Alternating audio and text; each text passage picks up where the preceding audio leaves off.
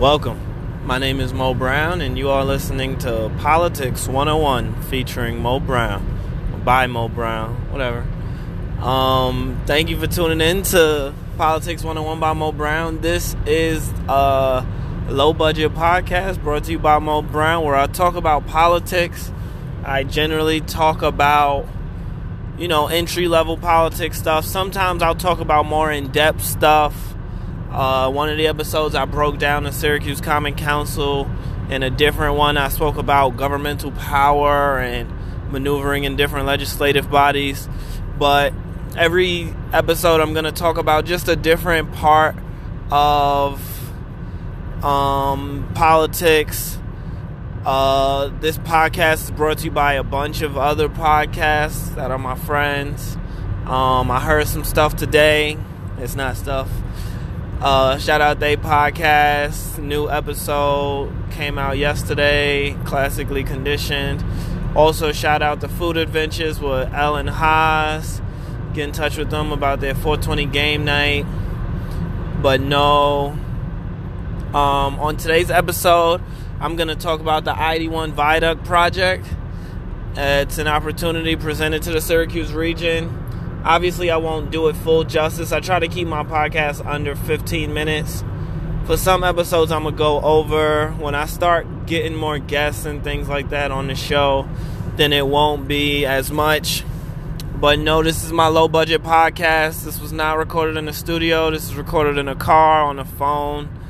Um, if you want a higher quality podcast, I recommend listening to Robert Harding's Eye on New York. It's another good podcast um, or I recommend you YouTubing things about politics.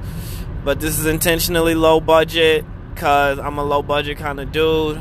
I'm all about uh, not even like quantity over quality. I'm about substance. Like I just want a touchdown. I don't care if it's a pretty touchdown. I'm not for the showboating. I just want six points on the board. I'm one of those people. You know, I'm kind of like Tim Duncan. No flashy dunks. Just do the layups. But that's how I am, and that's how I want my podcast to be run. Thank you for tuning in. If you like it, tune in some more to like it some more. If you hate it, tune in some more to hate it some more. I stole that from my boy Marcus. Go check their podcast out. I heard some stuff today. It's not stuff. Um, trying to keep this podcast PG. Their podcast is not PG, as you can tell from the title, but they talk about good topics and great content. I definitely recommend you get them a listen. But as I heard some stuff today, um, as far as me, Mo Brown, I'm gonna talk about the I-81 Viaduct project in Syracuse. So basically, the I-81 Viaduct project is a stretch of highway that was built about 60 years ago, and now it's no more. When they built it, the plan was for the plan for it was for it to last 50 years and those 50 years were up in 2000, I think 12. So it was up. So it's like, okay, what do we do now? So federal guidelines in the 60s were different than they are now. So we have to, it has to come down because it no longer meets federal guidelines. So the choices are we can either uh, the Syracuse area. It's a regional decision that impacts everybody for a bunch of different reasons. But I'm just going to give you like the facts and then I'm going to start giving you uh, opinions and theories of what people think. But fact, it has to come down. It is no longer viable if it doesn't come down. It'll be against code. It has to come down in some way, shape, or form. So we can either keep the viaduct, um, keep the traffic pattern the way it is, uh, in order to do that, we would have to tear it down and then build a bigger, wider viaduct, one that meets federal standards. Um, there are no shoulders on it. Uh, over history, you know, like you need a shoulder on the side of the highway in case somebody car break down. Ah, ah, there's none at that spot. So if a car breaks down on that spot, it's a L. You just strapped there. Um, with the bigger, higher viaduct, that would be remedied um, also, speed limit laws have went down. The speed limit there is 45. Interstate traffic, they want it to be 55. In order for that, it has to be bigger and wider. Um, so that's one option. And the other option that the state is considering is a community grid option, which basically will bring the traffic of that 1.4 mile stretch down to street level. You bring it to street level, and then once it's street level, there the traffic will meet a series of red lights. They're going to try to sync them up, but we don't know. But you'll meet a series of red lights, and then you'll get back on the highway in 1.4 miles. Um, those are the two officially considered options by the New York State DOT. Uh, an independent study determined that a tunnel with a grid on top of it is technically you know feasible. It can be done. However the study put it at a way unrealistically high price tag of 10 billion dollars and an 11 year project. The first two projects are going to take um, three to five years and four to six years respectively. Well, no four to six years with the viaduct and then three to five with the um, with the grid. But no the tunnel option that is being considered is, is not feasible, and that's just that's what New York State DOT said. They put it in their um in their wording. Uh, people want it. Some people see it as a compromise. Not others do. But yeah, those are the facts. Um, the tunnel would drop you down around Martin Luther King and then bring you up around Franklin Square. Um, it's you know you'd be digging into the city of Syracuse, which has a saltwater table below it, so that's really expensive. That's one thing drives drives the price tag up. Also, a tunnel requires a lot of maintenance, a lot of um, you know work you have to do within yourself as a community to maintain it and that another that's another thing that drives the price tag up. So those are the facts. So now I'm gonna give you my educated opinion. Um, I'll give you a little updated facts as of Monday, April 25th. I want to say 26th. 20 Monday, April 22nd. Sorry, time is our concept. But as of Monday, April 22nd, the New York State DOT released the long anticipated environmental impact statement that tells us what environmental impacts the different options will have. That statement also dismissed the, the tunnel as a feasible option.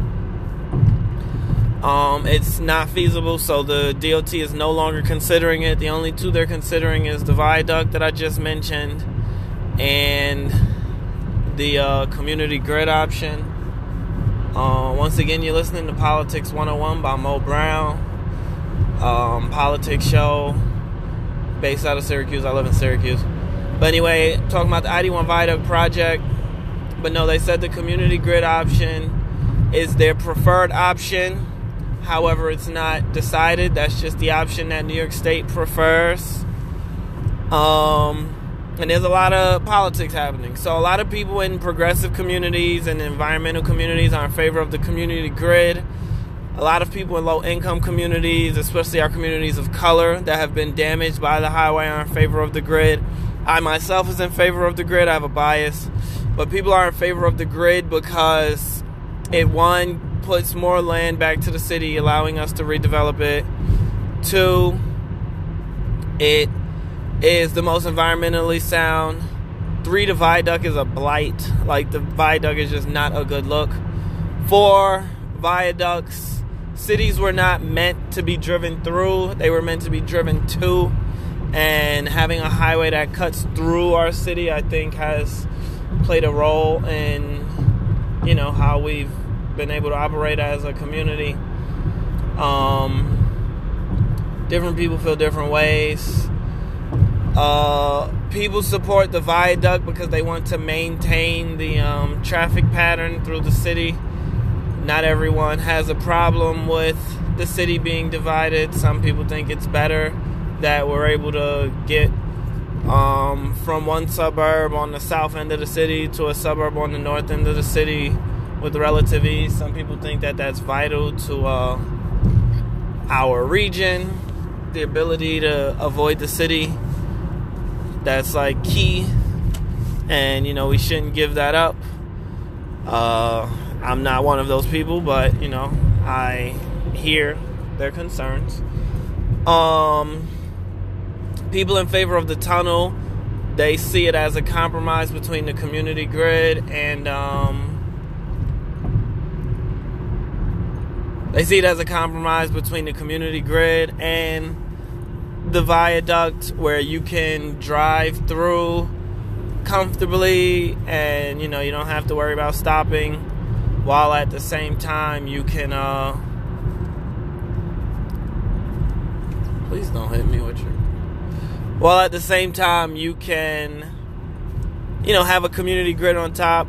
Uh i disagree with that. The one of the main things that we want about a community grid is we want to be able to develop that land. If there's a tunnel below it, you can't really build buildings on top of it. It's just not safe, um, especially considering how deep they would have to dig the tunnel. Um, it's just not a good look. It's just not smart, you know, engineeringly.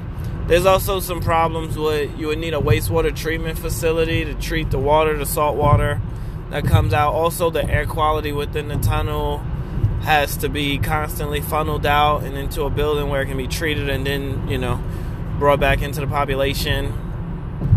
And the area where the project would be taking place is near, you know, Pioneer Homes, which is a low income community. And, you know, there are problems. There are real problems with the project environmentally.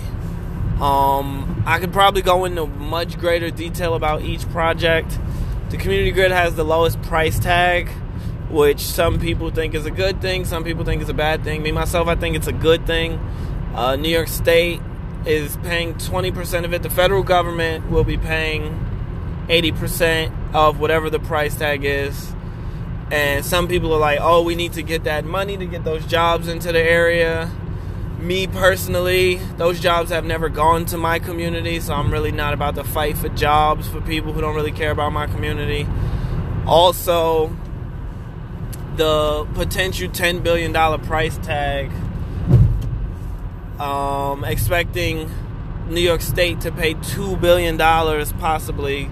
New York State's going to pay 20%. Expecting New York State to pay $2 billion for our region is unprecedented and illogical. It's never happened. Um, I could definitely see New York State trying to uh, subsidize some of those payments to us as a region, and we don't have it. We just don't have it. We're a very uh, low income region, and you know it's bad to make economic policy with the idea that you have a lot of money when we know we don't have a lot of money. Um, it's just stupid. But no, oh, sorry uh, yeah, that's pretty much the gist. Um, some politicians have been pushing the agenda for the the tunnel viaduct crowd has kind of merged into one where their biggest talking point is they want to keep the traffic pattern the same. They don't want people to have to slow down. People got to get where they're going. Um, that's being led mostly by the right and the center right. You have some moderate Democrats and some uh, some Republicans flat out are in favor of it. Smart Republicans have not picked a side. They're waiting to see all options, waiting for the final EIS. But um, you know, the DEIS is out. Uh, Katko still hasn't come out for any option because he has no spine. He doesn't believe in anything. Um, that's personal or whatever. Uh, the community grid is like the progressive badge of honor at this point. If you care about people if you care about the environment, you're in favor of the grid. It's become that level of a thing. Not that the grid is going to, you know, save our region or do all these amazing things. It's just the better of the options, and it's clear once you read the report, once you read the information. Um, but the people pushing the tunnel or hybrid, whatever, those people are very uh, well funded, and they've, you know, put out messages like community gridlock to scare people. Um, they're being led by uh, Assemblyman Bill Magnarelli, uh, Town Supervisor Ed Michalenko, State Senator DeFrancisco was big on that train. Um, Bob Antonacci, state senator, new senator, is one for the hybrid or keep the traffic pattern the same. And then on the left, on the grid side, you have State Senator Rachel May and Assembly Member Al Stirpe. They were some of the earliest people to come out for it, push the conversation that way. Also, you have former congressional candidate Dana Balter, also current congressional candidate Dana Balter. She pushed the conversation. More recent, um, city councilor, common councilor Joe Driscoll has been pushing the conversation as well. Um, more recently, Assemblywoman Pam Hunter has come out for the grid. Uh, Syracuse University has come out for it recently. Same with SUNY ESF. Um, I think they just read the writing on the wall. They just want to be on the right side of it. It's my personal opinion, you know. Who's to say? Um, but yeah, no, that's uh, what I feel. That's the information as I have it now. Um, if you have any more questions, let me know. Um, once again, this has been Politics 101 brought to you by Mo Brown. I am, you know, it's a guy.